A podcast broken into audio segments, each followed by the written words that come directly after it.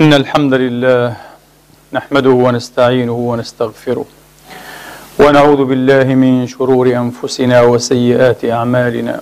من يهده الله فلا مضل له ومن يضلل فلا هادي له. وأشهد أن لا إله إلا الله وحده لا شريك له. وأشهد أن سيدنا ونبينا وحبيبنا محمدا عبد الله ورسوله. وصفوته من خلقه وأمينه على وحيه ونجيبه من عباده.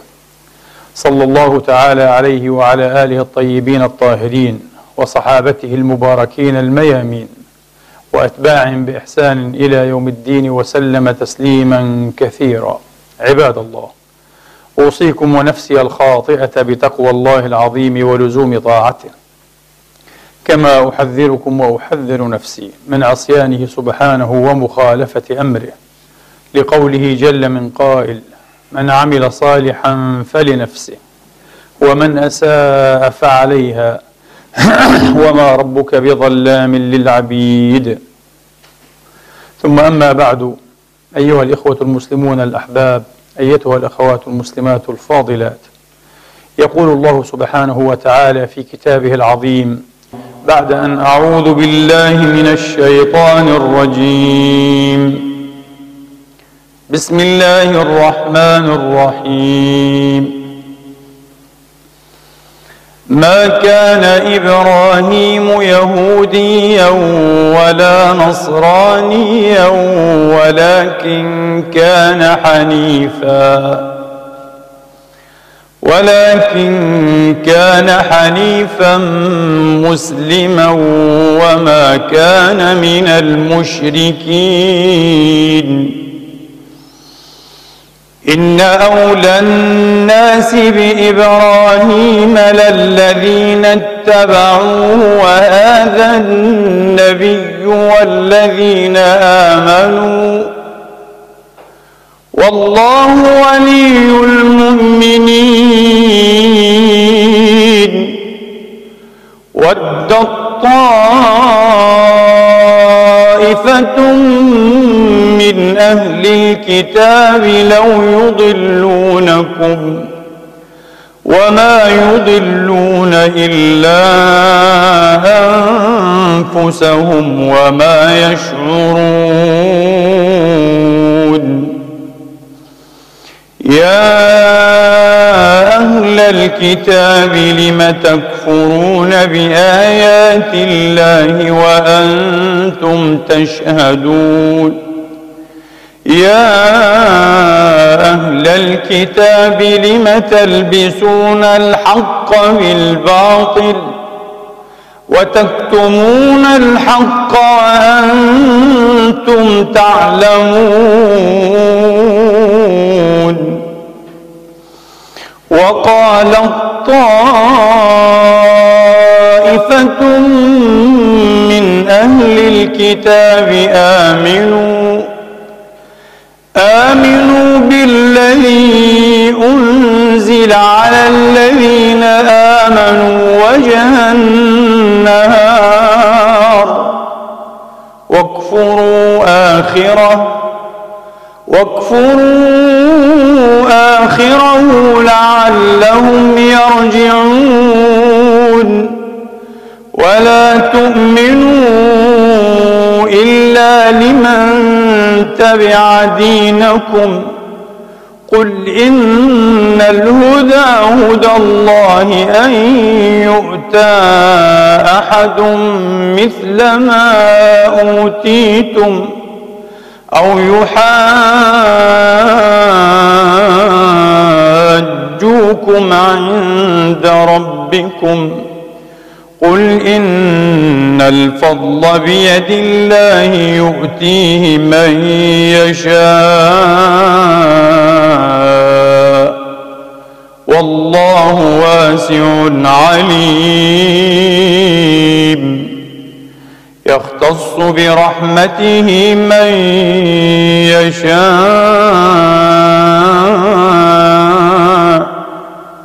والله ذو الفضل العظيم. ومن أهل الكتاب من إن تأمنه بقنطار يؤده إليك ومنهم من إن تأمنه بدينار لا يؤديه إليك إلا لا يؤديه إليك إلا ما دمت عليه قائما.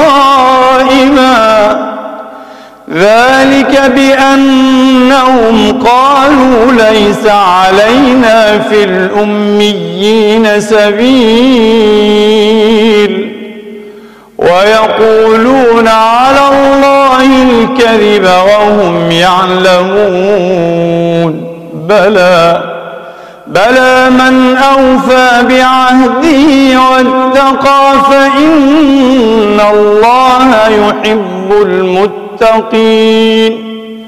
بلى من أوفى بعهده واتقى فإن الله يحب المتقين. صدق الله العظيم وبلغ رسوله الكريم ونحن على ذلك من الشاهدين. اللهم اجعلنا من شهداء الحق القائمين بالقسط. آمين. اللهم آمين. إخواني وأخواتي. حتما أو ترجيحا ذهبت بكم الظنون والحدوث الآن مذاهب شتى في موضوع خطبة اليوم.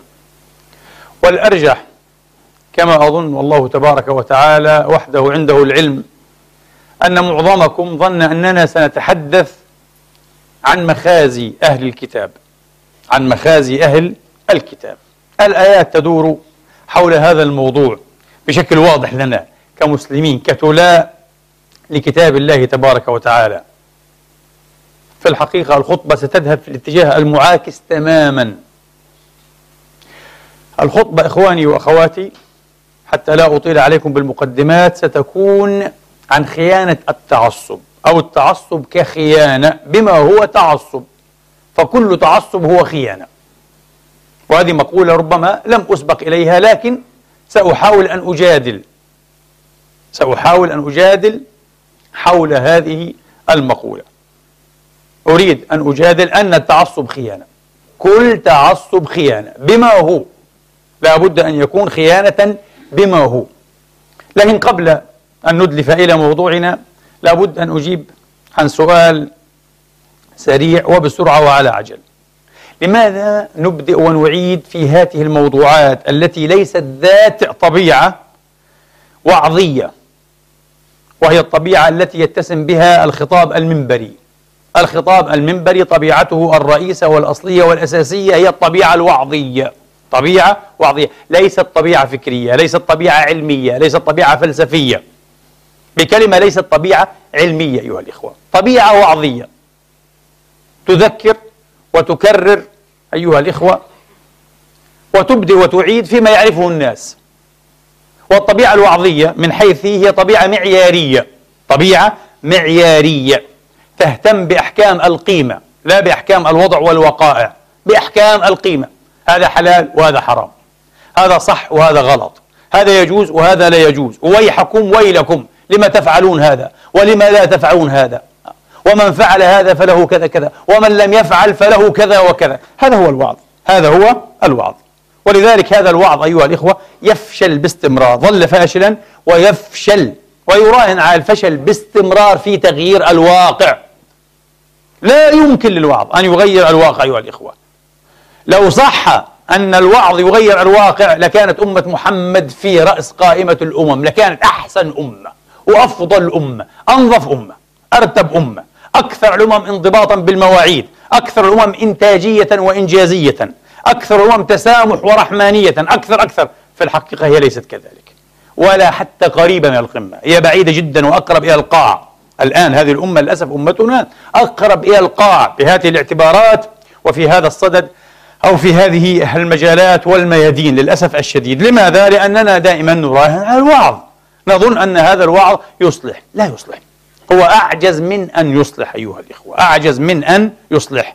يشعرنا بأننا عاجزون. إزاء ما نريد إصلاحه إزاء ما نريد تغييره. وهذا طبيعي ومفهوم لمن يفهم الطبيعة الأساسية للوعظ.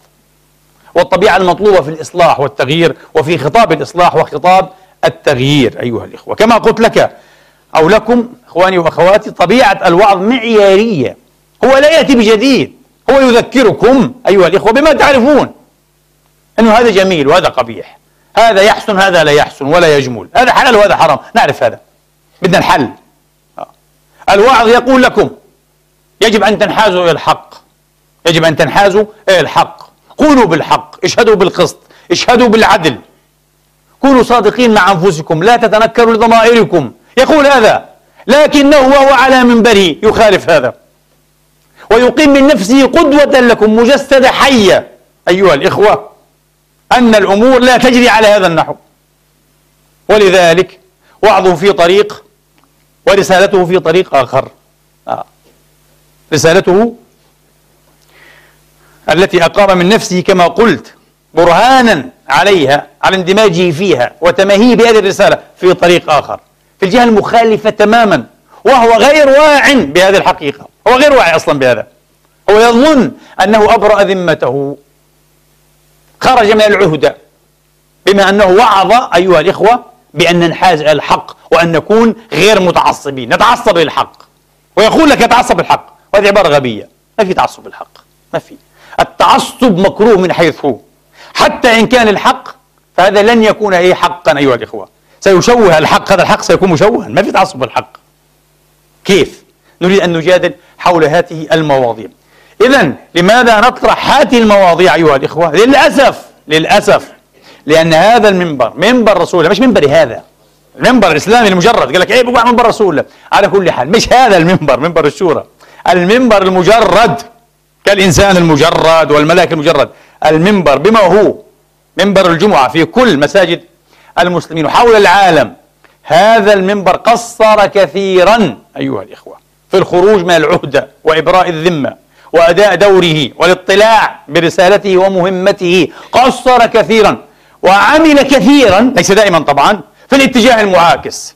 ضد ما ينبغي أن يعمل على تعزيزه وتوكيده وعلى إبلاغه وتوصيله أو إيصاله للأسف الشديد. لكن هذا المنبر له مزية. صدقوني لا بها تقريبا أي منبر رمزي آخر.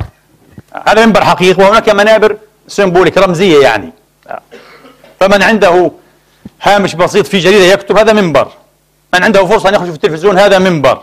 صفحة في النت هذا منبر هذا كلها منابر رمزية آه. هذا منبر حقيقي آه. على كل حال أقول لكم هذا له امتياز على كل المنابر لأنه لأنه يحظى بفرصة أسبوعية لكي يخاطب عشرات الملايين حول العالم عشرات إن لم تكن مئات في مثل هذا اليوم الآن أكيد عشرات وقد يكون مئات الملايين حضروا خطبة الجمعة بماذا عادوا؟ ماذا قيل لهم؟ استمعوا إلى ماذا؟ الله وحده أعلم. الله وحده أعلم ونحن في الجملة نعلم طبعا. نعلم ما يقال عموما من أقصاها إلى أقصاها. معروف المنابر ما شاء الله. منابر الجمعة ماذا تقول للناس؟ الخطاب الوعظي الذي يقال له من 1400 سنة ولم يفلح في تبديلهم ولا تغييرهم. بالعكس كرس في أحايين كثيرة مشاكلهم أيها الإخوة. دعمها وعززها. حرضهم على بعضهم البعض أيها كرههم في بعضهم البعض. زادهم انغلاقا على أنفسهم. إزاء الآخر في الوطن وإزاء الآخر في العالم. للأسف هكذا تفعل هذه المنابر. أو كرههم في الدين. بالإملال والتكرار والخطب الموسمية. الآن تقريبا 99.9999 في المئة من خطب اليوم عن الحج. وموسم الخير والحج وعرفة و... نعرف هذا يا أخي. هذا يقال للحجاج من ذهب إلى الحج نقول له هذا. من يجلس هنا ولا يحج لماذا نكلمه عن الحج؟ ما الفائدة؟ وهناك خمسين ألف ملف ينبغي أن تفتح وأن يتكلم فيها مع الناس ومع هذه الملايين. تكون في بلد يذبح بعضهم بعضا يستأصل بعضهم بعضا يقصي بعضهم بعضا ويتكلمون عن الحج. لمن لا يحج؟ لمن هو جالس؟ حالة من الغيبوبة حالة من العبثية الأبسورد. حالة عبثية حقيقية نعيشها يا إخواني. ما من أحد يشعر بإيه؟ بالعبثية. وهذا من العبثية أيضا. ما من أحد يشعر بأن هذه الحالة عبثية. هو يتكيف معها. يتقبله عادي. لأنه نشأ من صغره وهكذا. هذا من عبثية حياتنا. أننا لا نشعر بعبثية حياتنا. هذا من عبثيتها أيضا. عبث على عبث. نور على نور قال لك. هذا عبث على عبث وليس نورا على نور أيها الإخوة. نحن نريد أن نصلح. نريد أن نغير. لذلك لا بد أن نفهم. قبل أن نصلح ونغير لا بد أن نفهم. الوعظ لا يفهم. الوعظ كما قلت لك معياري. يقول لك هذا صح وغلط. لكن كيف أنا أكون عاجزا أمام هذا الغلط؟ الوعظ لا يستطيع أن يفيدك بشيء أن يفيدك بشيء. الوعظ يمكن. حين يكون وعظا حسنا أن يقول لك التعصب سيء. التعصب ذميم ديننا ليس دينا تعصبيا. ديننا لا يتعاطف مع التعصب ولا مع المتعصبين والاتجاهات التعصبية. هذا جميل. إلى حد الآن. لكن بعد ذلك لماذا هذا متعصب؟ لماذا يتعصبون؟ لماذا لماذا الإمام نفسه متعصب؟ وألف دليل على أنه متعصب. إزاء الآخر المذهبي والطائفي وإزاء الآخر إيه؟ حتى إيه؟ الكوني العالمي. متعصب أنت يا أخي. وتشجب التعصب تشجب التعصب. تسارع إلى التبديع إلى التفسيق إلى التكفير إلى الهمز إلى الغمز إلى اللمز. تختزل الآخرين. لديك قوالب نمطية صور نمطية قوالب جامدة تخرجها مباشرة وتبدأ إيه؟ تصدر الأحكام على الناس. أنت متعصب. هذا هو التعصب. لست متسامحا. أنت غير قادر على أن تعيش مع الآخر بما هو إنسان. هذا هو التسامح. هذا جوهر التسامح. القبول بالآخر والتعايش معه لا بما هو. وتأتي التصنيفات الإثنية العرقية اللغوية الدينية الأيديولوجية إلى آخره. لا لا لا لا لا بما هو كذا. حتى الجندرية ذكر وأنثى رجل وامرأة. لا كل هذا مرفوض الآن. بما هو إنسان.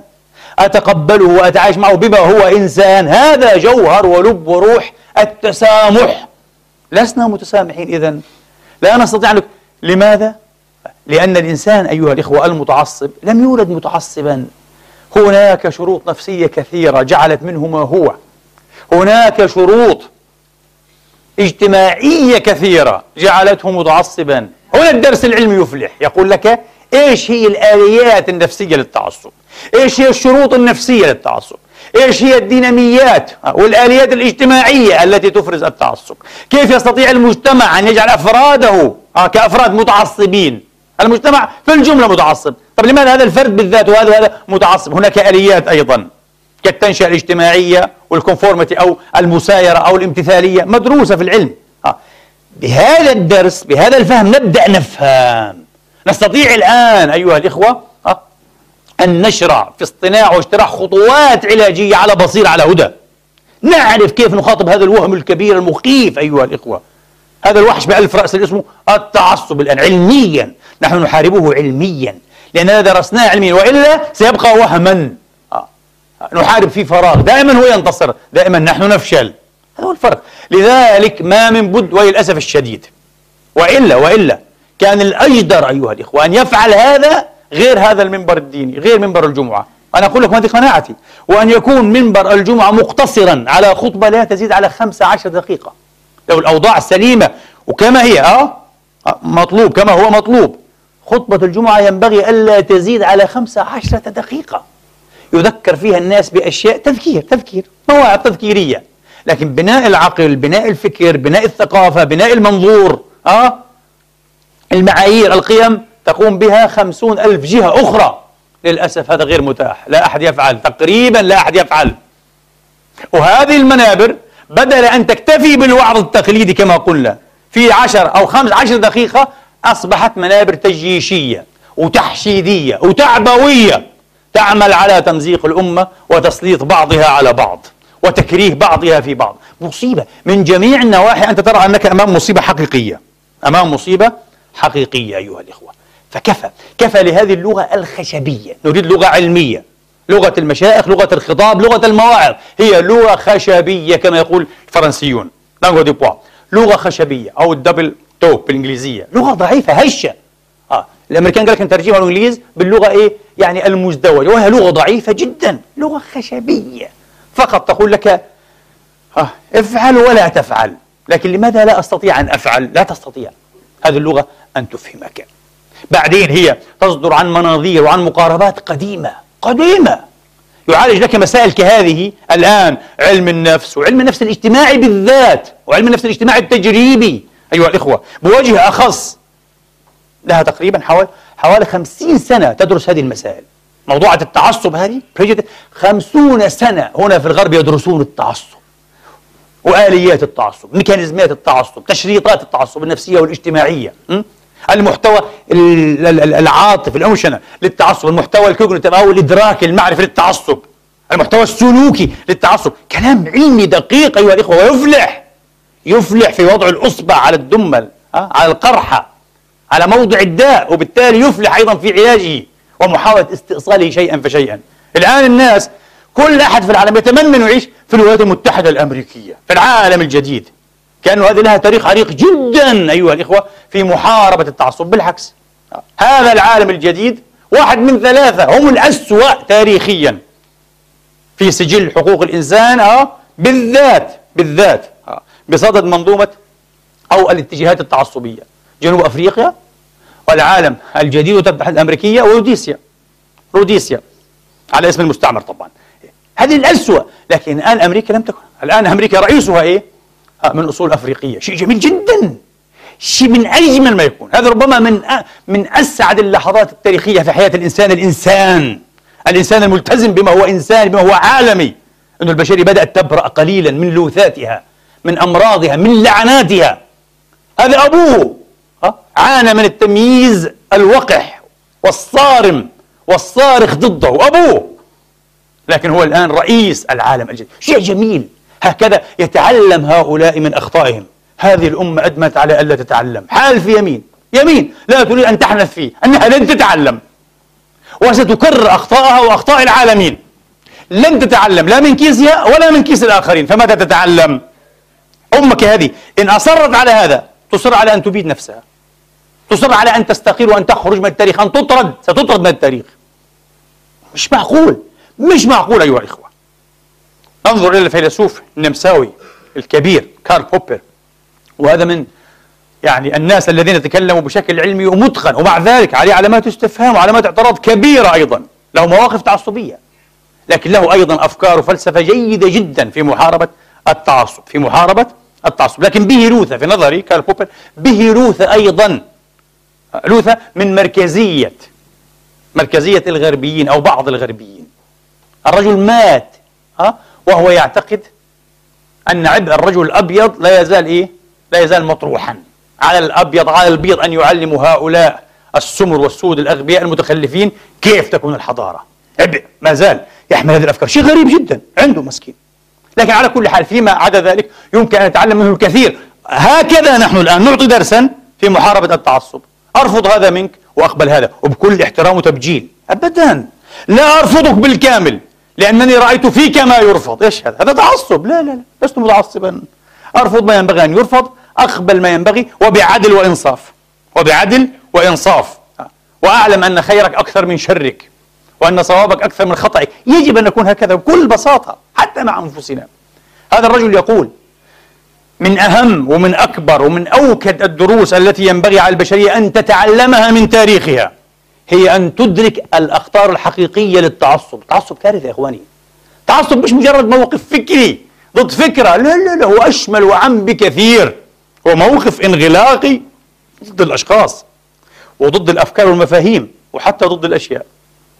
والتعصب آثاره وعقابيله وعواقبه تواليه كما يقال تدعيماته لا تقتصر على مجرد الشأن الثقافي والفكري. لا يا إخواني حروب أهلية عشرات الملايين دماء تسيل.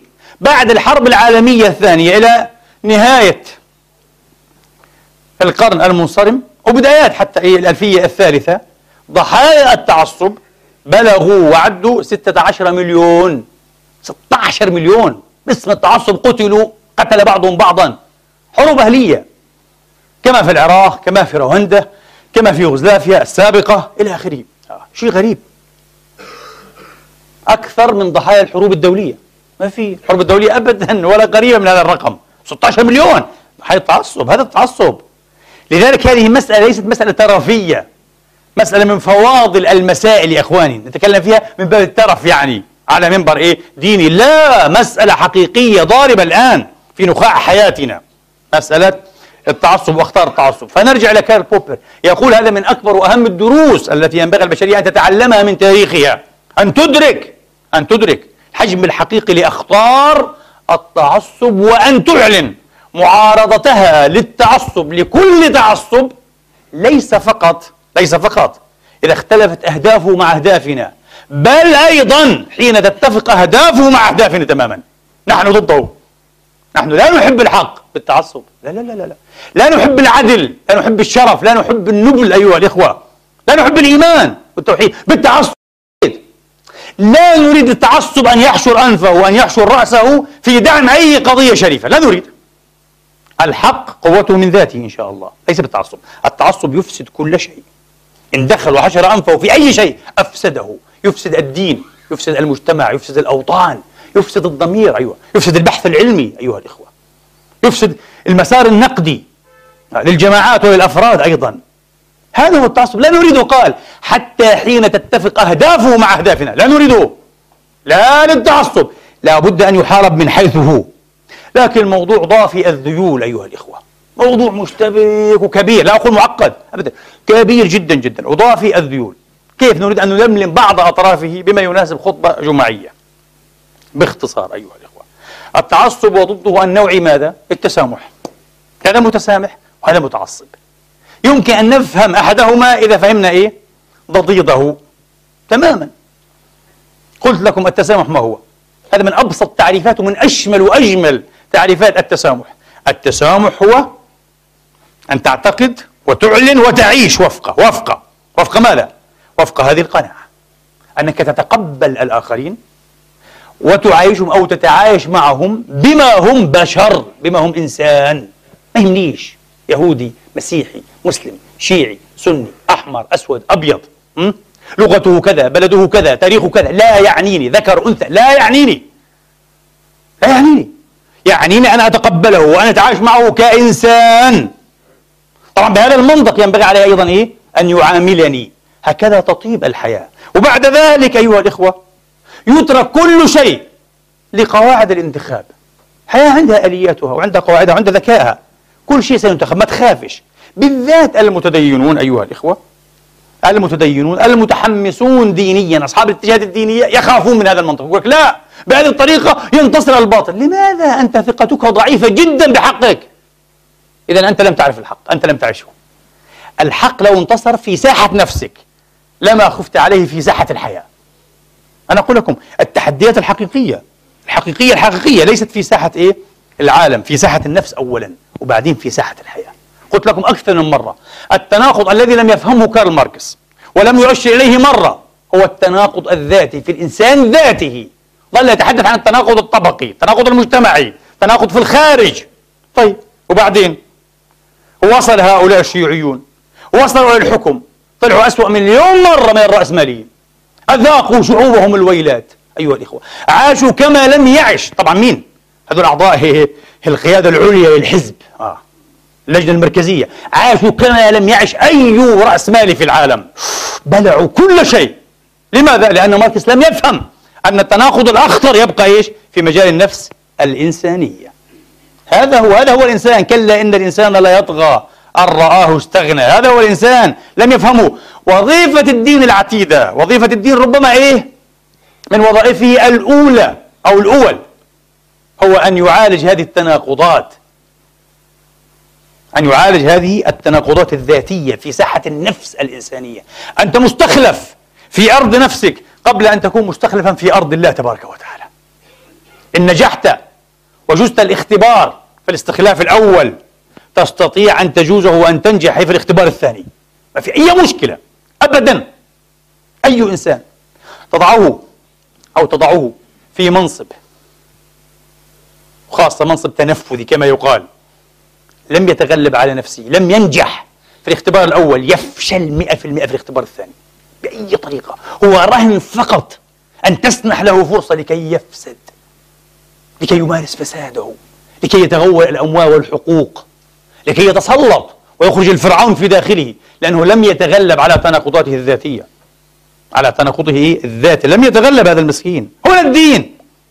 لذلك يا إخواني بما أننا نتحدث حتى عن التعصب في التعصب يتحدثون عن نوعين نمطين من التدين. التدين الجوهري انترسينك ها؟ religious orientation. يسموه التوجه الديني الجوهري. والتوجه الديني الخارجي. القشوري الطقوسي. انتبه. باختصار أيضا هذه قضية طويلة وفلسفة الدين مطروحة أيضا ليس فقط في علم النفس الاجتماعي في فلسفة الدين. التوجه الديني الجوهري بكلمة هو تدين المرء على نحو بحيث يكون هو في خدمة المعنى الديني. مقتنع به هو. مقتنع بضرورة الإيمان. بأخلاقيات الإيمان أيها الإخوة. بأخلاقيات الإيمان. يريد أن يخدم هذه القضية قضية الإيمان وأخلاقيات الإيمان ينجح هذا. هذا متدين جوهريا. مش شرط أن تكون له لحية طويلة مش شرط يا إخواني. مش شرط أن يصلي الخمس صلوات في المسجد جماعة. بالعكس قد يكون مشغولا. قد يكون مهندسا كبيرا جراحا طبيبا باحثا أكاديميا مؤرخا دارسا عاملا يعمل.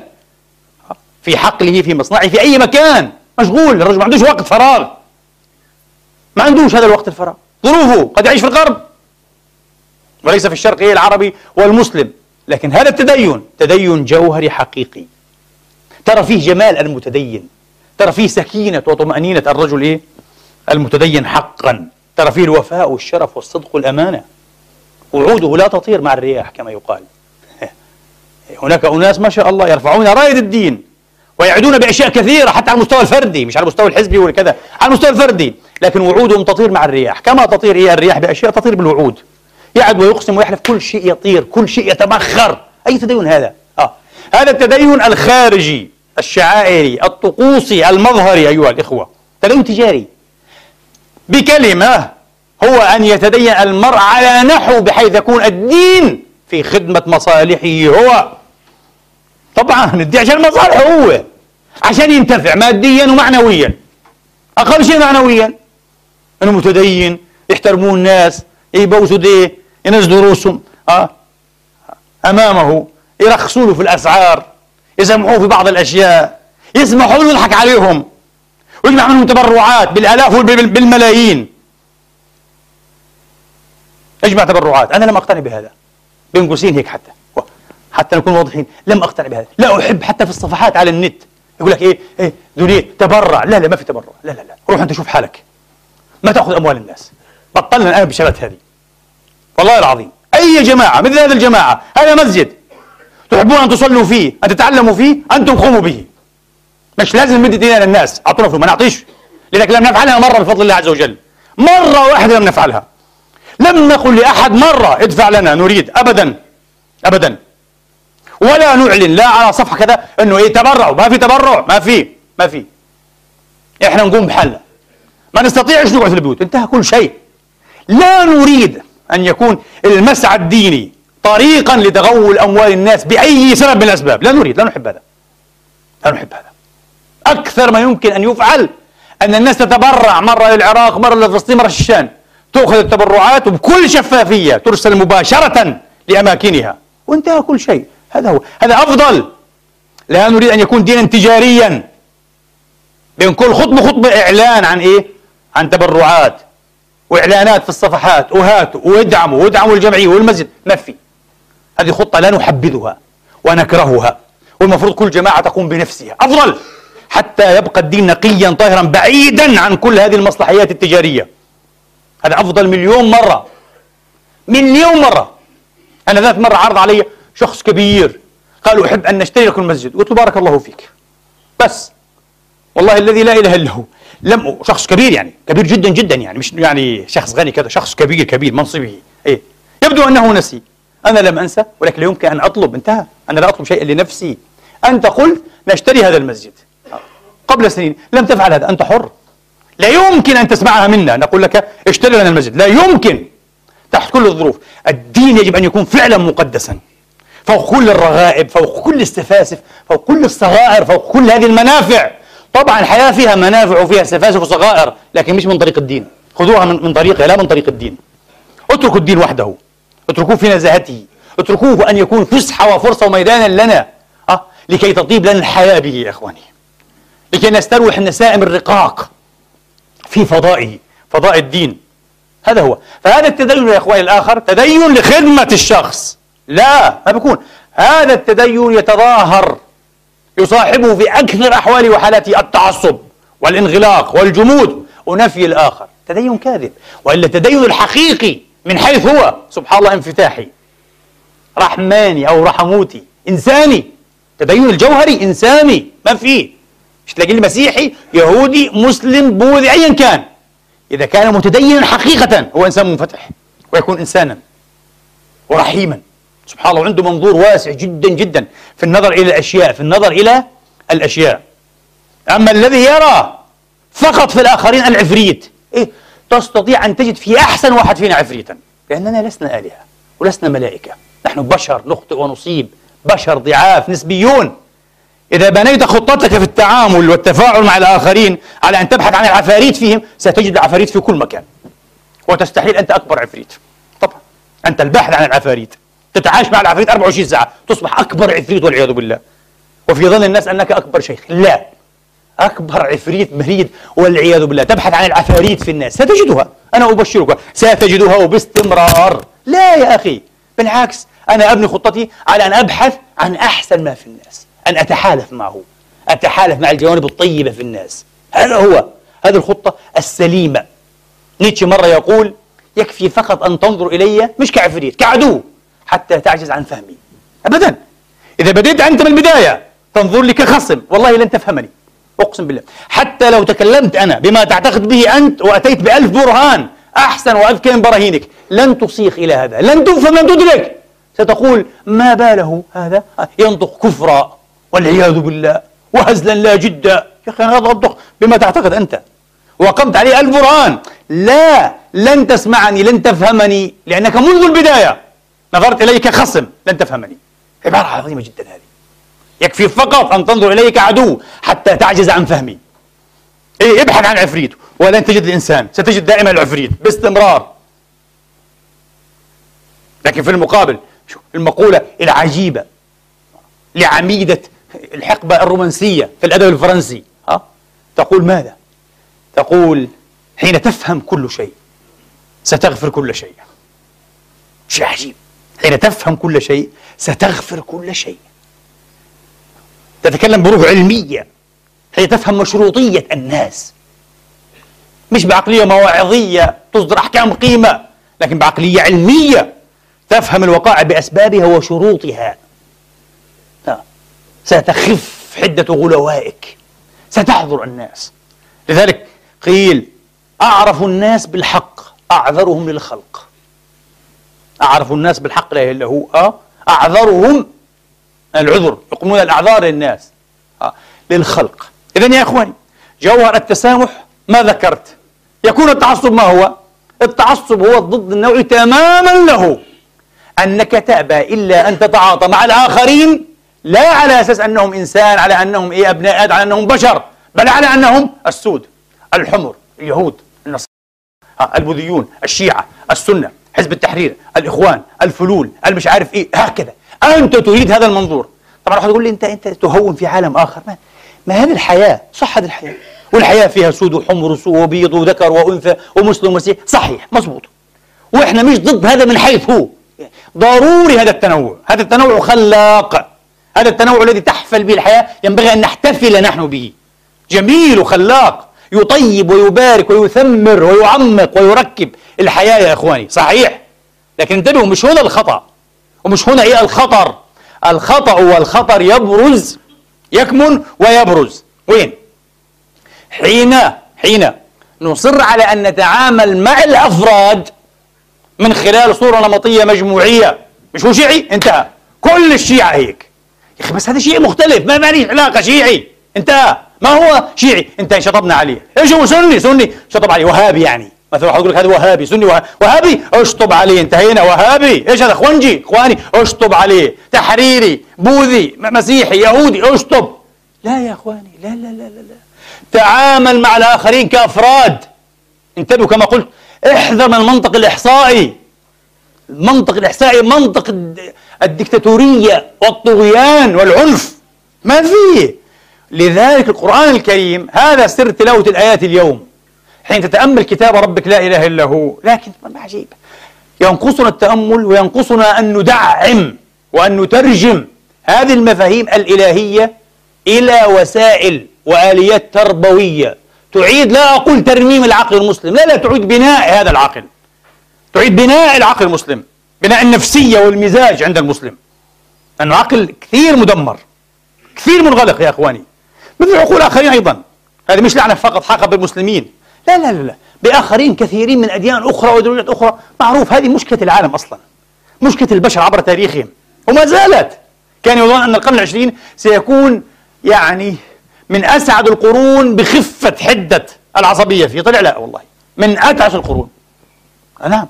ونجمت فيه العصبية ونجم وطلع لها قرون. وعانت البشرية الويلات. بتعرفوا أنتم عاد. بتعرفوا الشيوعية بتعرفوا الفاشية والنازية والوصوليات الدينية. هذا القرن العشرين. للأسف لعنة. ما زلنا. الموضوع راهن مش قديم يعني بنتمي العصور القديمة والوسطى. لا لا. موضوع له راهنيته له راهنيته. شوف القرآن الكريم.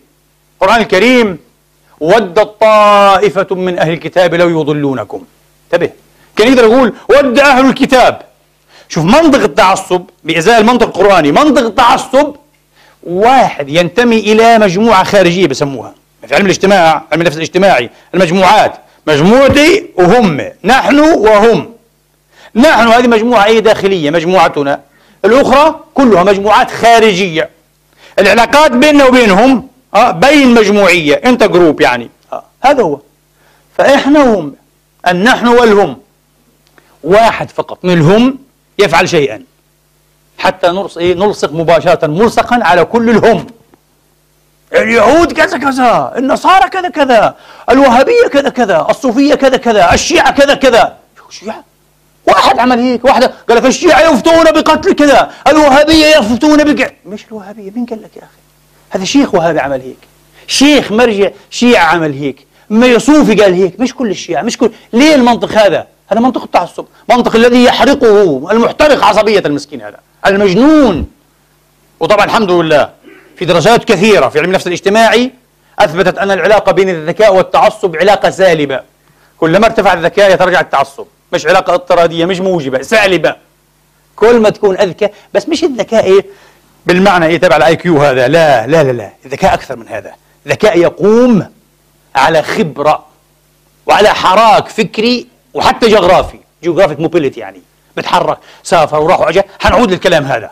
في في في ثراء في سعة breadth of perspective يعني في عرض سعة سعة بسموها في المنظور.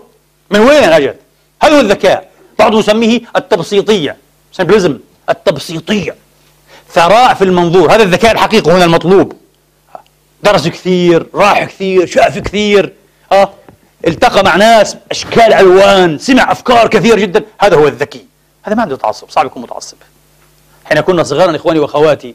كلنا كلنا أنا وأنت وهي كلنا كنا كذلك. إحنا كنا صغارا وكل واحد طبعا هذا ابن نجع ابن ريف ابن قرية ابن حارة ابن كامب معسكر كذا كلنا هكذا كنا.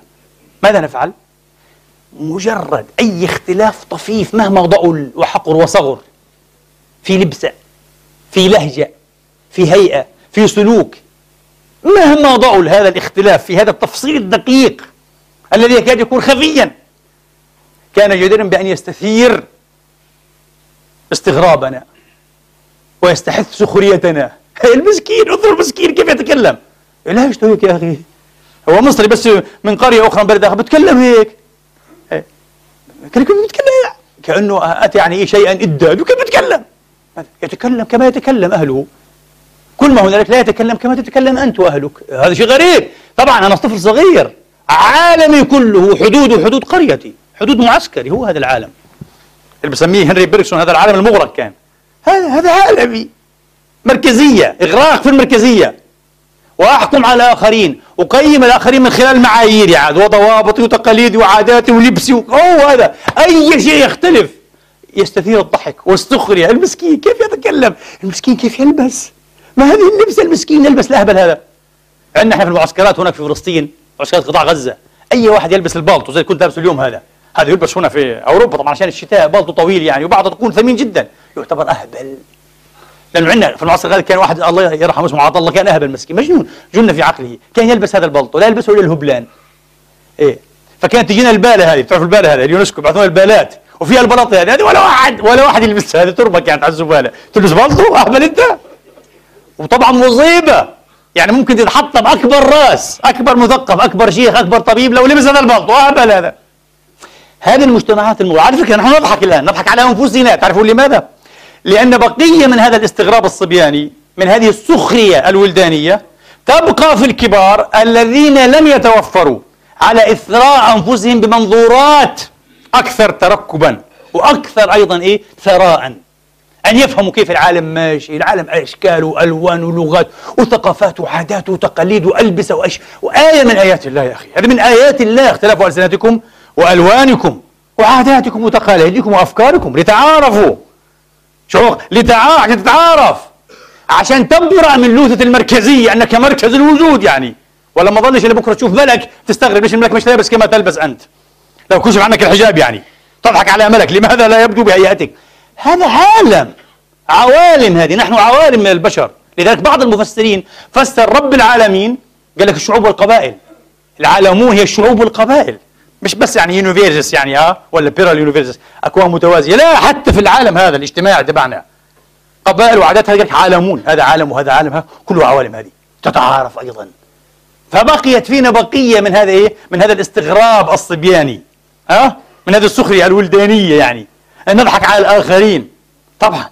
كيف هو؟ طبيعي. كيف أنت هيك كمان؟ وكما تراني كما قلنا يا جميل أراك يعني شو أنت بتشوف وأنا بشوفك كمان. ما عندناش اللي عنده الثراء المعرفي وضعه مختلف. فالقرآن يا إخواني منطقه يختلف تماما. القرآن قال لك لا ما في. أنا بتعامل مع الناس بمنطق أكثر علمية وأكثر تفصيلا. وقالت طائفة لأنه فعل اللي قالوا طائفة. الطائفة كما رجح إيه؟ الإمام الكبير ابن حزم تطلق حتى على الفرد. ابن حزم في الإحكام فصول الأحكام عمل بحث ممتاز. قال لك الواحد يسمى طائفة. طبعا اثنين ثلاثة طائفة بلا شك. يعني ممكن اثنين ثلاثة من اليهود قالوا هيك. ما في مشكلة. ودت طائفة من أهل الكتاب لو يضلونكم. ما قالش الله ود أهل الكتاب لا يضلونكم. بالعكس قال طائفة منهم. يمكن واحد يمكن اثنين ثلاثة أربعة ما بنعرف. طائفة. مش كلهم مش كلهم مش كلهم الله قال. طيب. بعدين إيه الله خاطبهم؟ يا أهل الكتاب كذا كذا. بعدين وقالت طائفة من أهل الكتاب آمنوا بالذي أنزل. بحسب أسباب النزول ثلاثة من اليهود. ذكروا ذلك. إيش رأيكم؟ وفي بعض الروايات معهم بعض المنافقين واحد منافق. ثلاثة. مش كل اليهود في المدينة قالوا هيك. ثلاثة. عملوا إيه؟ مؤامرة. آمنوا بالذي أنزل على الذين آمنوا. وجه النهار. واكفروا آخره لعلهم يرجعون. ولا تؤمنوا إلا من تبع دينكم. طائفة. الله قال طائفة. فأسباب النزول ثلاثة. ثلاثة من اليهود انحط رأيهم على هذه الحط على, على هذه المؤامرة الخبيثة. تشكيكا للمسلمين في دينهم. لو كان خيرا ما خرج منه إيه؟ هؤلاء إيه؟ الأسياد من بني إسرائيل يعني من اليهود. ليه خرجوا؟ معنا الدين هذا فيه شك فيه. خط لكن طائفة. لكن إيه؟ طائفة. لسه في نفس السياق. شو إيش القرآن عجيب. في نفس السياق. ومن أهل الكتاب.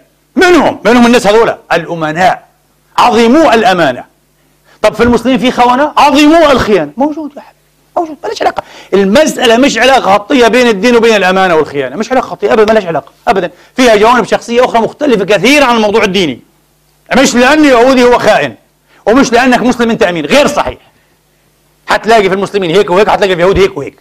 قال ومن أهل الكتاب من إن تأمنه بقنطار؟ قنطار تعرف شو قنطار؟ قنطار ذهب أو فضة. هذا قرآن هذا مش مش إنسان يبالغ رب العالمين. اللي عليم بالطوايا والمكنونات ومذخورات الصدور الله قال لك في منهم هيك ناس. في ناس يهود ونصارى. لو تأمنوا على قنطار ذهب يعيده كله إليك.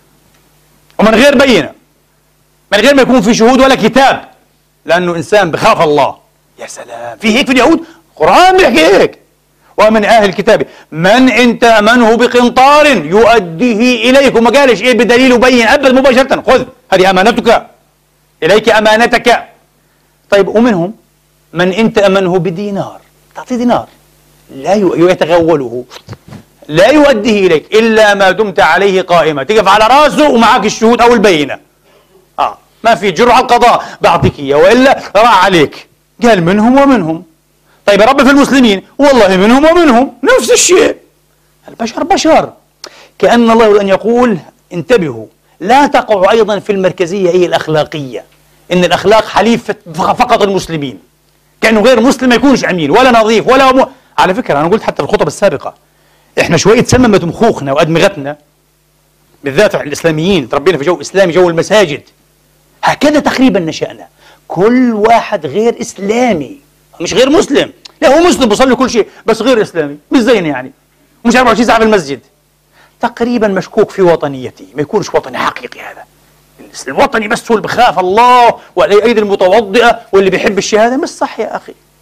خمسين مليون مثال. في ناس ملاحدة وناس شيوعيون وناس كذا كذا كذا. ضحوا من أجل أوطانهم ويضحون بالنفس والنفيس يا أخي. حب الأوطان هذه غريزة في الإنسان يا جماعة. إيش الكلام الفارغ هذا؟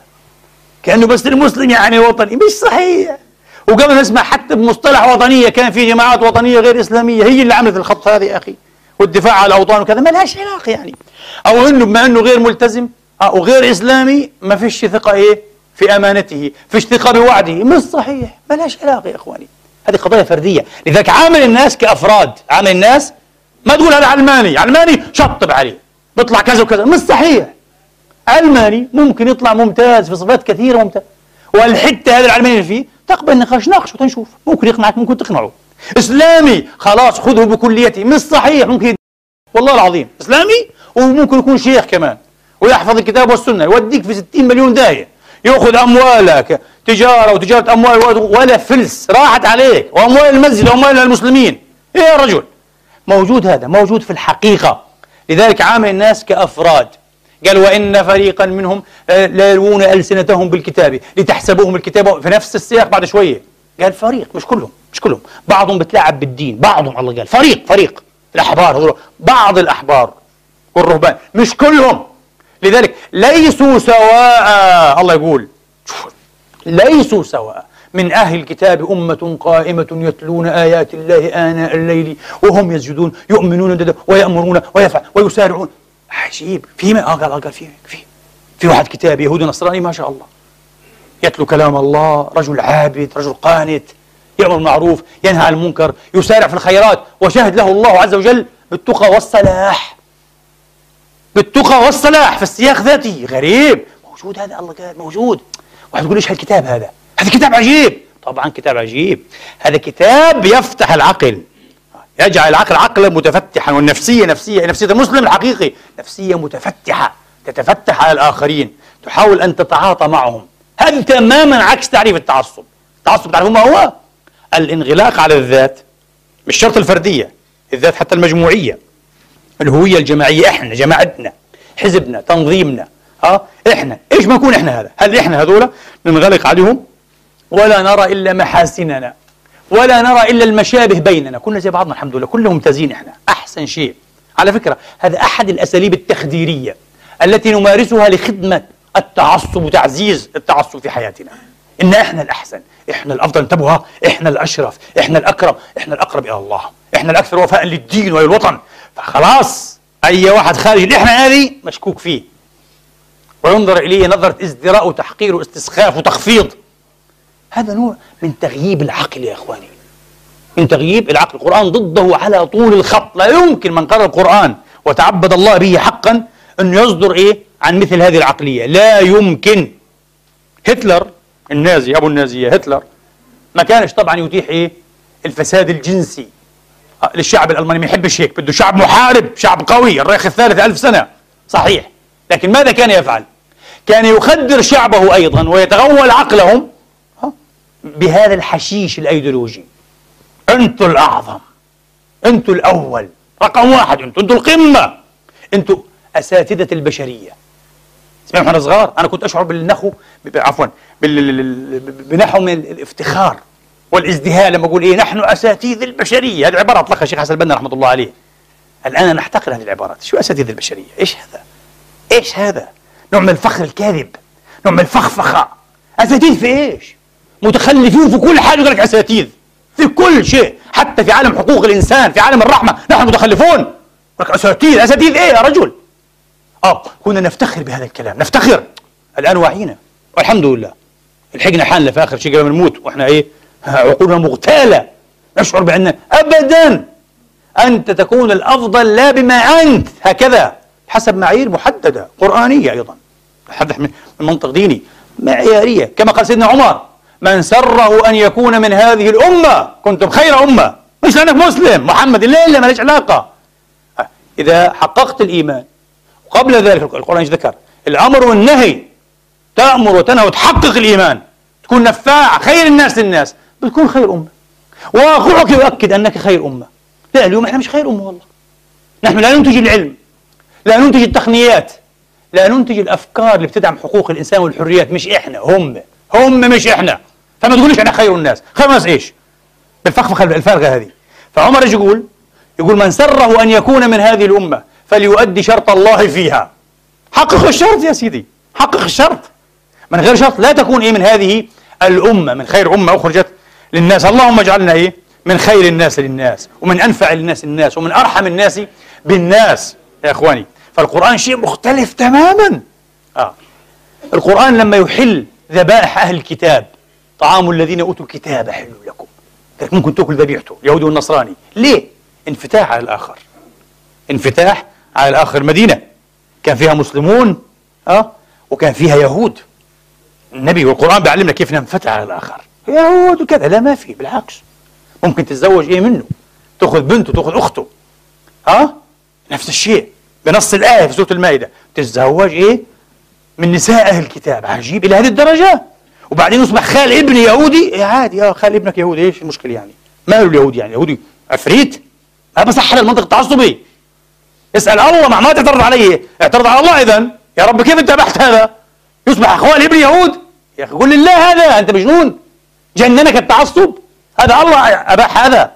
النبي يموت الحديث في الصحيح. ودرعه مرهونة. عند مين؟ عند علي عند عثمان عند عمر عند يهودي. يقال في كذا وسقا إيه من شعير. يعني النبي كان يعجز إنه يستلف كذا وسقا من شعير من أي واحد من أصحابه؟ وفيهم إيه؟ أصحاب أموال طائله متمولون أثرياء. يقدر عادي ولا ولا أسهل منها. ولا مش صحيح؟ ليه النبي تعمد إنه يستلف من يهودي؟ ليقيم من نفسه قدوة ونموذجا في الانفتاح على الآخر. بنأكل طعامهم نقبل هداياهم بنتزوج من بناتهم ونسائهم بنزورهم بزورونا ها نرجو لهم الخير بندينهم وبدينونا. انفتاح. ما المشكلة يا أخي؟ أنت بتعيش في مجتمع لا ترفض الآخر. ودينه بينه وبين الله. ولا مش صحيح. حر في دينه هو. هو حر. يكون يهودي مسيحي مجوسي قول. أيا كان هو حر في دينه. ولا مش صحيح. ليس لك عليه أكثر من النصح والموعظة والنقاش بالتي هي أحسن. بالجدال بالتي هي أحسن. والبحث عن مشتركات كما في آية العنكبوت. هذا القرآن يا إخواني. هذا إيه؟ هذا هو القرآن. ما فيش تمييز ضد الأقليات عندنا في الدين. أبدا هذا تمييز الفقهاء أقاموه. تمييز لا نؤمن به. تمييزات غريبة عجيبة أتى بها الفقهاء من أبشع ما يكون. القرآن بريء والله العظيم منها. تعرفوا الآن أقول لك التمييز. أهم شيء التمييز المؤسسي. التمييز المؤسسي ضد الآخرين. مش بس على المستوى الفردي. التمييز المؤسسي في النواحي الاجتماعية في النواحي الاقتصادية في النواحي العدلية والقضايا القانونية أو في النواحي السياسية. تمييز مؤسس بنيوي بيكون شيء خطير يرهقهم يتعبهم يقصيهم يخفضهم بالكامل في المجتمع. ما فيش هذا في الدين عندنا. أبدا. التمييز المؤسسي غير موجود في القرآن أبدا. وكلكم وكلكن تعرفون وتعرفون قصة اليهودي. ذكرناها 100 مرة. كم كم تروقنا مش هذكر طبعا ما تخافوش. آه. لكن هذا اليهودي الذي ظلم اتهم ظلما. وبعدين ما لقيش محامي يدافع عنه. من حق أي واحد يتهم تتوجه اليه صبع الاتهام إنه إيش؟ أن يقام له المدرة العرب يسموه المدرة. المدرة يعني هو إيه؟ الافوكادو المصريين يسموه المحامي. آه. يدافع عنه. تعرفون هذا المسكين من سوء حظه.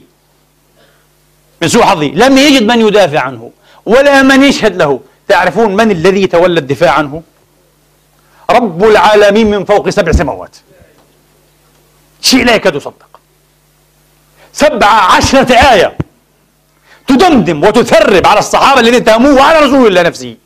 كما قلت لكم أكثر من مرة. الطبري يقول هذه الآيات جاءت لتؤدب رسول الله. طبري مش أنا تأديب للرسول. مش تعليم تأديب. ممنوع أن تسمع لأصحابك دون أن تحقق بعمق في المسألة. لأن المتهم يهودي ممنوع هذا في الدين. لذلك يا إخواني انتبهوا. الآن ندخل في عمق. المسألة شيء جميل هذا كله استطرادات مش مش على كل حال. ما هو؟ ما تقوليش أنا متعصب للحق كما قلت لكم وعدتكم أشرح هذا. ما فيش تعصب للحق. هذا جهل هذا تشويه للحق. إذا تعصبت الحق أنت شوهته. أبدا مباشرة أنت ظلمت قضية الحق. ما في تعصب الحق وهتقول كيف؟ كيف فيش تعصب الحق طبعا التعصب الحق هو تعصب إيجابي تعصب تعصبان تعصب مع وتعصب ضد. بسموه التعصب السالب ضد والتعصب الموجب مع. فالتعصب الحق تعصب موجب. آه. لا ما فيش تعصب. تعرفوا ليه؟ كل دائرة تكون أكثر إيه؟ سعة. بحيث تشتمل وتتضمن ما دونها من دوائر. الانحياز إليها الالتزام بها لا يعتبر تعصبا لا يسمى تعصبا. ممنوع تقول. أبدا. تعرفون لماذا؟ لأن التعصب دائما في بنيته المعرفية والشعورية العاطفية والسلوكية يترجم في شكل إيه؟ تصرفات تمييزية إقصائية إلغائية تخفيضية للآخر. طبعا أنا ملتزم بالدائرة كلها الواسعة. وداخل الدائرة الوسيعة في دوائر. إذا التزمت أنت بالأوسع مباشرة وبالضرورة أنت ملتزم بماذا؟ بالأضيق. خلاص. أبدا. مثل أم تحتضن كل أولادها. هذه الدائرة احتضنت كل هذه الطوائف كل هذه الأحزاب كل هذه المذاهب كلهم في الدائرة الوسيعة. هذه الدائرة قد يكون اسمه الوطن مثلا. حنأخذ الوطن. وطن هذا وطن. في داخل الوطن أيها الإخوة في عندنا أحزاب نأخذ الناحية السياسية مثلا. أحزاب سياسية مختلفة. أه؟ على خلفيات علمانية ليبرالية دينية آخره. أحزاب هذه كلها سياسية. تعمل. المفروض أنها تعمل لصالح الوطن. أنا أقول لك من التزم من التزم بالدائرة الأوسع وهي دائرة الوطن سيلتزم بعد ذلك ألا يكون متعصبا ضد أي دائرة من هذه الدوائر. وتقول لا هذا كلام برضه معياري. في الواقع بيلتزم بالوطن وبكون متعصب. لا كذاب. لم يلتزم بالوطن. والله لم يلتزم. وهكذا ضاعت أوطاننا. أنا أقول لكم عشان أكون واضح معكم وممكن تضيع أوطان بهذا الكذب والادعاء والزيف. لا. من التزم بالوطن أنا أقول لكم من التزم بالوطن لا يمكن أن يعمل. على إفشال آخرين يعملون لمصلحة الوطن. قد يبذونه قد يسبقونه بحكم أشياء كثيرة. لا إذا سبقوني راحت علي. أها مش على الوطن معناها. معناها أنت عندك الاعتبار. والمركز إيش هو؟ أنا. أنا الحزبي أو أنا الشخصي. مش الوطن. لو أنت ملتزم بالوطن يا حي هلا هذا تنافس شريف. وفي ذلك فليتنافس المتنافسون. أنا بحاول أدعم الوطن. بحاول أثري الوطن. هو بحاول والله من سبق يا حي أهلا وبارك الله فيه. نجح. بحزني ما أكونش أنا إلي الشرف هذا إني أخدم وطني. مثل الشرف إني أكون الأبر بوالدي وأمي من بين إخواتي. هذا تنافس شريف. مثل الشرف إني أكون الأقرب إلى الله والأصدق في تديني. تنافس تنافس شريف. لكن حين يتطرق أو تتطرق المنافسات والصراعات الحزبية إلى أن يعمل كل حزب على إفشال الآخر. أنا أقول لكم هو يعمل بالضرورة على إفشال الوطن لأنه غير ملتزم بالوطن. كذاب. أقسم بالله كذاب. لم تلتزم بالوطن أنت. لا يمكن أن تكون ملتزم بالوطن. فهمتم كيف؟ طيب نأخذ دائرة أخرى. لذلك واحد يقول لي إيه؟ آه ما فيش إمكانية أن من يلتزم بالأوسع أن يكون متعصبا. إزاء الأضيق مستحيل طبعا. نظريا مستحيل. إلا أن يكون كذابا في إعلانه الالتزام بالأوسع. مش صحيح مش صحيح أبدا. لكن وين تأتي التعصبات؟ دائرة ضيقة. ها؟ انتبهوا دائرة ضيقة. تتعصب ضد دائرة ضيقة. في حال وفي حين عدم التزامها بالأوسع. طبعا. وإلا لو التزمت بالأوسع لا تكون إيه أبدا تتنافس. تكون متعصب تنافس. لكن لا تتعصب بحيث تفشلها. لتفشل من خلاله الوطن أو بعض الوطن. لا يمكن أن يفعل هذا صادق في وطنيته. كذلك هم الدين. انتبهوا. طبعا في ناس لا يقبلون هذا المنطق من أصله. أنا لا أقبل منطق الحديث عن الدين. لأن البص... لأن فعلا العصبية أحرقته جعلته حمم فحم رماد. آش. رماد. يليق بالأموات والقبور. ما فيش حديث تقول دائرة الدين اسمه الإسلام. ما يقبلوا هكذا. الإسلام إيه؟ تقول لي إسلام حتدخل لي الشيعة دخل لي الشيعة الإمامية والشيعة الزيدية حتدخل لي إباضية عمان هذولا؟ وتدخل لي بعدين إيه الصوفية والمدروشين وتدخل لي الإخوانجية والتحريرين؟ ها مين بدك أنت؟ إيش الإسلام عندك؟ الإسلام هو الوهابية مثلا. إحنا بس أهل السنة والجماعة. ها؟ طريقتك أنت هذه وبس هذا؟ أو واحد ثاني نفس الشيء. ما بدوش. إلا يدخل إيه جماعته مثلا الشيعة نفترض مثلا إحنا وبس إحنا أهل البيت ملتزمين بأهل البيت وإحنا كذا كذا وشوفوا لك أحسن واحد سني الله يهديه لك الله يفتح عليه إن شاء الله بيعرف مذهب الحق. يا رجل الله يخليك. خلونا من هذه العصبيات البائدة انتهينا ذبحتنا هذه. ما في في شيء أوسع منك ومني. شيء اسمه الإسلام. والله العظيم أنا ما بعترف. ها لا برواياتك ولا برواياتي أقسم بالله. خارج كتاب الله في أسس الاعتقاد. والله العظيم أتعبد الله بإنكار كل هذا الغلط واللغط. وحالة الاستهبال اللي إحنا فيها هذه. بدك تعمل لي بكذا وبكذا وبكذا وبكذا وبكذا وإلا إيمانك خلص مظنون ومجنون لا يا حبيبي مش أنت تعلمني الإيمان ولا ملتزم بك أنا ولا برواياتك ولا بكتبي ولا أنا ملتزم بكتاب ربي. وما وافقه من صحيح ما صح عن المعصوم عليه السلام. أي شيء يخالف كتاب الله ولا بلتزم به ولا بدي ألتزم به. ولا حدا بيقدر يلزمني إيه؟ أن ألتزم به. ذبحنا أنفسنا دمرنا ديننا بهذه الطريقة. في دين اسمه الإسلام. كل من شهد تعرفون مش نعيد الكلام تبع الصبيان معروف هذا حتى للصبيان. هذول مسلمون يا أخي انتهينا خلاص الله يخليك. لا تحترق تعصبا هذول مسلمون. هذول موحدون أمة محمد انتهينا. ما بده. آه لا يقبل أصلا. نحن نحن نقبل. نحن بنينا خطتنا على هذا. هذه الدائرة الوسيعه اسمها الإسلام. تحتوي الزيدي والامامي والوهابي والصوفي والتحريري والإخوانجي. آه أو الاخواني يعني بسموه إخوانجي عشان يجروا عليهم. آه والإخواني آه وكما قلنا عاد كله كله بفضل الله داخل. كله داخل كله مسلم والحمد لله. ما عندنا مشكلة ما عندنا مشكلة. وأنا ملتزم إيه؟ بالإسلام. انتبهوا عاد. مش ممكن التزامي بالإسلام يحفزني أو يلزني يضطرني إلى أن أؤذي الإسلام بايذاء طائفة من هذه الطوائف ابدا. لأن ايذاءها أنا أقول لكم ها؟ هو إيذاء الاسلام أيضا. طبعا هؤلاء مسلمون موحدون. ما الفائدة ما الجدوى من دعاوى الاستئصال والذبح والإفناء والإلغاء؟ يا رجل! يا رجل تنقص أمة محمد ولا تزيد بهذه الطريقة. ينقص الدين ولا يزيد. تزيد الشبهات والشكوك في الدين ولا تتراجع لماذا تفعل؟ التزم النقاش العلمي الهادي من أهلي في محلي وانتهينا. يجوز. فالتزم بالأوسع. إذا ما التزم بالأوسع. ما الذي يحصل عاد؟ كما قلت لكم هذه خطبة اليوم التعصب خيانة. الذي يصر على أن يلتزم بالأضيق دائما يخون الأوسع. ما رأيكم؟ التعصب خيانة. التعصب خيانة. واحد يقول طب ممكن يتعصب وما يخونش؟ بقول له لا يمكن. لا يمكن. لأنه لكي لا يخون الأوسع عليه ألا يتعصب. عليه حزبيا كما دينيا وطائفيا. حين يرى إيه؟ منافسه يتقدم نحو الصحيح. في الطريق الصحيح يقول له لله درك أنت له أدعو لك بالتوفيق. واصل. ولا يخدعه ولا يختدعه ولا يضلله ولا يضع العصي في إيه؟ في دولابه. ليش؟ هذا بيخدم الوطن قاعد. بيخدم الدين أنا معه. بس مش من حزبك. مش دخلي ابن وطني هذا بضله ويخدم الوطن هو. يخدم ينجح الآن. في كل ما ينجح فيه. أنا أقدم له نصح حين يفشل حين يعثر حين يكبو. آخذ بيده أقول له لا خدمة للوطن. أنا في الأخير ليه ليه أنا تحزبت يعني؟ لا يمكن لأي حزب أن يكون بحجم الوطن. فهمتم؟ ما في ما في. أحزاب تذهب وتجيء. ولا أي حزب ولا أي تنظيم ممكن يكون بحجم الوطن. الوطن دائما أكبر يا أخواني وأوسع والوطن باق لا يمكن لأي مذهب لأي طائفة لأي مذهب لأي طائفة أن يكون بحجم الإسلام. كذب. والله من قال لكم هذا كذب عليكم. لا السنة ولا الشيعة ولا واحد بحجم الإسلام.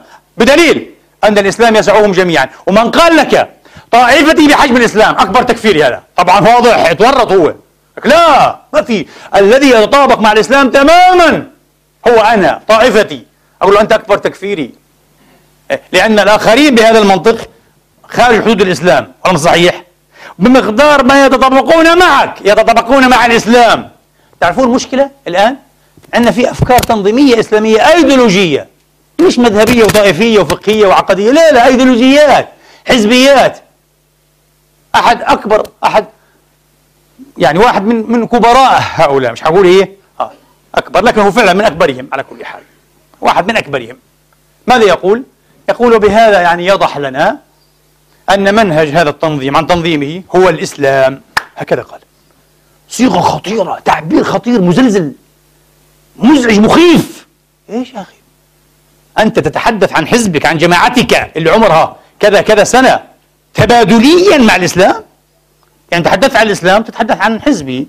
أنت تحدثت عن حزبي فحزبي هو الإسلام. أوه شو مخيف هذا مرعب جدا. أين ذهبنا نحن؟ أين ذهب كل إيه من هم خارج دائرة حزبك؟ ذهبوا إلى جهنم معنا يعني. كفار هذول من هم مش أي علاقة بالإسلام. مش معقول. إيش المنطق العجيب هذا؟ لذلك كما قلت لكم الوطن أوسع من أي حزب الدين أوسع من أي مذهب وطائفة. هذه الحقيقة.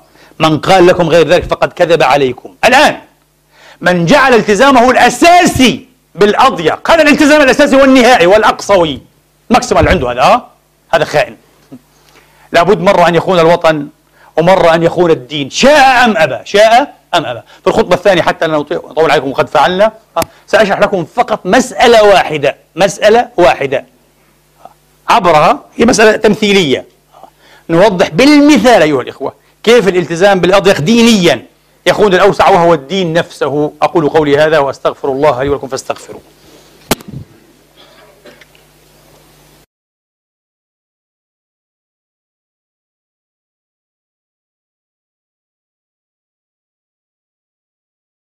فضله والكافرون لهم عذاب شديد وأشهد أن لا إله إلا الله وحده لا شريك له وأشهد أن محمدا عبده ورسوله صلى الله تعالى عليه وعلى آله وأصحابه وسلم تسليما كثيرا. مرة قال فولتير الطائفة والخطأ متعادلان شيء واحد أن تكون طائفيا قطعا هذا يعني أنك ستخطئ مرات ومرات وربما تخطئ أكثر مما تصيب ليه؟ الطائفة بإزاء ماذا كما قلنا؟ قد تكون بإزاء الدين أو حتى بإزاء الوطن. خطأ. التزام النهائي بالطائفة خطأ. سيعني الخطأ. أنا أقول خيانة يعني الخيانة هو. كيف يا إخواني؟ انظروا الآن إلى كثير من المعارك التي تشتجر واشتجرت واحتدمت بين الطوائف الإسلامية خاصة الشيعة والسنة وخاصة حول قضايا الصحابة وخاصة حول قضايا الراشدين. هذا ما يهمنا. أهم شيء إيش وضعية أبو بكر وضعية عمر وضعية عثمان آه بإزاء علي رضوان الله على الجميع. سوف ترون أن الطرح الطائفي من الجهتين ذو طبيعة استمرارية غير اكتمالية وهي طبيعة عبثية. في المسائل العلمية والأخلاقية هذه الطبيعه عبثية. في حين في حين أن المفروض أن يكون الطرح دائما يتوخى أن يكون يتوخى أن يكون طرحا اكتماليا. بمعنى طرحا غائيا قيميا في جوهره. كيف؟ كيف؟ أي طرح إخواني وأخواتي. حين يتوخى إيه؟ يجعل غايته يعني يتغيى. حين يتغيى ويتوخى القيمة القيمة. لا يكون ذا طبيعة استمرارية. تسمح بطرح سؤال باستمرار إيه؟ ثم ماذا بعد؟ وبعدين؟ وإيش؟ وبعدين؟ كل طرح يستدعي سؤال وبعدين هذا طرح استمراري. طرح عبثي هذا. طرح عبثي. اليوم كثير جدا من مشاكل إخواننا إيه السنة مع إخواننا الشيعة هي ذات إيه طبيعة عبثية استمرارية. يعني مثلا كثير يهم الشيعة وكثير يهم السنة أن يثبت كل منهم أن صاحبه أفضل. علي أفضل من عمر. لا عمر هو الأفضل. ويا ويلك إذا بتخالف وطريقة أهل السنة وقصة كبيرة طب السؤال يا سيدي أنت شيعي أثبتت أن عليا أفضل. سؤالي ثم ماذا بعد يعني؟ علي أفضل؟ وبعدين؟ لما نقول محمد أفضل مفهوم ليش؟ إذا محمد أفضل أفضل من الكل وعلى الكل وفوق الكل. إذا محمد معصوم. محمد يتبع. محمد حجة على الجميع وقدوة للجميع. إيه هذا محمد؟ مهم جدا أن نفهم أنه الأفضل منا. أنه مفضل علينا. طبعا ما في واحد يقول إيه؟ عشان استنكرنا على أخونا هذا السعودي.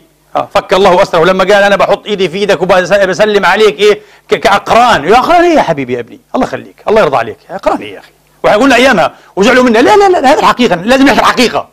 أنت مش قرن أصلا إيه زي ما قلنا لا لفورتير ولا لأينشتاين ولا لنيوتن ولا لفلان وعلا أنت تكون قرن لمحمد. الله يخليك يا أخي. بلا العبث الكلام الفارغ هذا. عنجهيات فارغه هذه. لا تؤيد. لا هذا محمد. لكن لما تقول لي علي الأفضل علي أفضل من عمر. ثم ماذا بعد؟ وبعدين طيب يا أخي اثبتنا أنه علي أفضل. أنت يا سني ريحناك عمر أفضل يا سيدي. ثم ماذا بعد يعني؟ وبعدين يعني؟ خلاص ترتاح أنت هيك؟ ارتحت؟ إذا قال لك آه إيه. وضع الأشياء في نصابها. نشهد لكل أحد بما إيه يشهد به الدليل. كانوا هذه بحد ذاتها قضية. انتبه. أنا أقول لك هذا هو التعصب بعينه. هذا التعصب الذي لا يخدم غاية قيمية أو أخلاقية. عمر أفضل يعني بيطلع في الأخير عمر لحما ودما يعني هيك شخصية أفضل. وبعدين؟ علي أفضل. وبعدين ما استفدناش. أمتنا اليوم لم تستفد من هذا الشيء من هذه النتيجة. لا يجيني الشيعة طبعا متفلسف أكثر يقول لي لا وين إحنا دارسين فلسفة وكذا؟ لا لا. علي أفضل. هذا يعني لأن عليا عليه السلام جسد الحق أكثر جسد العدل جسد قيم الإسلام كان وفيا لقيم الإسلام. إلى آخره آخره. أقول جميل يا سيدي. والله يا عمر اللي أنت بتحاول إيه؟ تغمز قناته وعمل لي إيه؟ يعني معركة كبيرة. عناء في غير غناء. عناء في غير غناء. بالعكس. كله تدمير الأمة. تدمير الكل هذا. ها؟ هذا العمر أنت تظن أننا أسطرناه وحولناه إلى أسطورة. وفيه طبعا. وعلي أسطرناه وحولناه إلى أسطورة. هذا معروف. الأمم كلها تفعل هذا مع أبطالها. طبعا. ما في بطل يبقى بطلا. يتحول لأسطورة. legend يعني. مش خرافة myth يعني. legend بصير legend معروف. طيب. أنا أقول لك. عمر هذا الذي تنعى علينا أننا أسطرناه أنا أقول لك. المفروض أنك توافق وتبارك وتصادق على أي أسطورته. ليش طيب؟ حتى يكون الحديث والنقاش والنزاع بيننا ليس استمراريا أه؟ بل اكتماليا. خلاص ينتهي عند نقطة. ومنطقي أن ننتهي عندها وغير منطقي أن نذهب بعدها لأنه ما في ما في وراء الوراء وراء. ما في انتهى خلاص هذا. آه ليس إيه؟ دونه ولا وراءه مرمى. ما في وراء هذه النقطة مرمى. هذا المنتهى هذا المرمى. إيش هو؟ هذه الأسطورة العمرية أنا أقول لك أسطرناها خدمة لقيمة الحق والعدل. ولا واحد سني يعشق في عمر أنه ظلم مثلا أو أنه اعتدى. أبدا. كلنا كسنة نعشق عمر عمر العادل. عمر الذي أنصف من نفسه وأنصف من أولاده وأهل بيته وأنصف من إيه من أقرب الناس إليه. نعشق هذا. هذا الذي كبر عمر في عيننا. وهم صحيح؟ ونحن نحب عمر ونستلهمه من هذه الزاوية. فتقول أنت كشيعي تقول لي والله حي حالا عليكم. والله يبارك الله لكم. أنا أريدكم في هذا. صح لما تشوفني بدي أسطر معاوية وخليه أسطورة أقول لا اقف عندك الله يخليك يا حبيبي. أسطرت لي هذا؟ دمرت حالك. صح أنا معاك طبعا. ما بصح ما بصح تأسطر هذه الشخصية. لكن عمر عمر ولا واحد سني يستلهم من عمر الظلم. صح؟ والكذب والدجل والمصلحية والمنطق النفعي ولا واحد بفضل الله عز وجل. وكذلك علي عليه السلام. ها؟ أنا علي ما يهمنيش. أنك أنت كإمام شيعي تثبت أنه يعلم الغيوب. ما يعلم ما يهمنيش. الله علام الغيوب. وهذه قضية بتهمنيش كثير يا إخواني. هذه عند الله عز وجل. أنا يجي من المعلي يطلع بيعرف الغيب يعني. ما يتهمنيش. ما بتقدمش ولا بتأخر عندي. طبعا هي قضية جيء بها لكي تبرر أشياء بعينها. قضية ثانية ما بدناش إيه نزعج إخواننا الشيعة. على كل حال هذا ما بيهمني أنا. أنا بيهمني علي لما كان إيه؟ في الحياة. وبالذات لما كان في الخلافة كيف سلك وكيف نشط وكيف تفاعل في منتهى الجمال في منتهى العدل؟ فعلا ترجم عن روح الإسلام الحقيقية. آه أحب هذه الأسطورة. أحب عليا هنا. أحب عليا هنا. مرات علي تبع الشيعة جزء منه أنا بعترفش به بيطلع علي شيء مختلف تماما بعترفش به ومرات علي عند الشيعة هذا بعترف به مع القيم اللي قدمتها لكل البشر يقول لك آه هنيئا لكم بهذه القيم. هنيئا لكم بهذه العقلية بهذا المزاج الأخلاقي شيء جميل جدا. فأقول لك آه أنا أبارك أسطورتك ما خدمت المعايير والقيم والحق والعدل والكرم والنبل والجمال. وعليك أنت يا أخي الشيعة أن تبارك أسطورتي إذا خدمت في الاتجاه ذاته. حتى لو كانت إيه أنت ترى لك لا مش صح أنا ثبت عندي عمر. ما كانش ذلك العادل. عمر ظالم وعنده مظالم كثيرة. أقول لك ليس من الخير لك ولا لي أن نفعل هذا. إيش رأيك؟ حتى لو ثبت عندك. ليس من الخير لك أه؟ أن تقول لي عمر كان على هذا النحو. تعرف ليه؟ أنا أحتاج إلى أسطورة. كما تحتاج أنت إلى أسطورة. اترك لي أسطورتي. اترك اترك لي أسطورتي الكاملة. الطيبة هذه أستلهمها في الحق؟ وأنا أترك لك أسطورتك. لكن شوف التنافي المتبادل بنحاول نحطم أسطورتهم بطريقة أو بأخرى. طبعا علي ما فيش عليه حرب كثير حقيقة ما في. لن تجد سنيا. آه. يرعى إيه؟ جانب رسول الله يرعى حرمة رسول الله في أهل بيته يسب عليا أو يطعن في علي. آه قد تجد من بعض السنة اللي عندهم اتجاهات ناصبية محاولة إيه؟ انتقاص خفية من الإمام علي. من وراء وراء يعني من تحت تحت. وهذا مسلك نشجبه. آه ونتبرأ إلى الله منه. أبدا ما هكذا إيه؟ تورد الإبل لكن كما قلت لكم يا إخواني المتعصب لا يؤمن بهذه الطريقة إيه في العمل والنقاش. المتعصب لا. المتعصب كما يتعصب لجماعته بما هي. أنا جماعته خلاص بس. يتعصب لنفسه بما هو. يتعصب لأسطورته بما هي. بغض النظر عن الأفق إيه الغائي الأخلاقي لها. هذا غلط. هذا خلى حياتنا عبثية الآن. وتعصباتنا خلاها كارثية علينا وعلى ديننا. فهمتم يا إخواني؟ ولذلك علينا أن نبرأ قليلا من هذه العصبية لكي ننشط ونخدم في الاتجاه الذي يخدم رسالتنا ويخدم أمتنا. اللهم إنا نسألك الهدى والتقى والعفاف والغنى. علمنا ما ينفعنا وانفعنا بما علمتنا وزدنا علما وفقها ورشدا. اللهم ارحمنا فإنك بنا راحم. ولا تعذبنا فأنت علينا قادر. والطب بنا فيما جرت به المقادير. أحسن عاقبتنا في الأمور كلها وأجرنا من خزي الدنيا وعذاب الآخرة. برحمتك يا أرحم الراحمين. اللهم ارحم أمة حبيبك محمد صلى الله عليه وآله وأصحابه وسلم تسليما كثيرا وأصلح ذات بينها وألف بين قلوبها واجمع شعبها ووحد صفها وكلمتها. برحمتك يا أرحم الراحمين. اغفر لنا ولإخواننا المسلمين والمسلمات المؤمنين والمؤمنات الأحياء منهم والأموات بفضلك ورحمتك إنك سميع قريب مجيب الدعوات. عباد الله إن الله يأمر بالعدل والإحسان وإيتاء ذي القربى وينهى عن الفحشاء والمنكر والبغي يعظكم لعلكم تذكرون وأخنا الصلاة.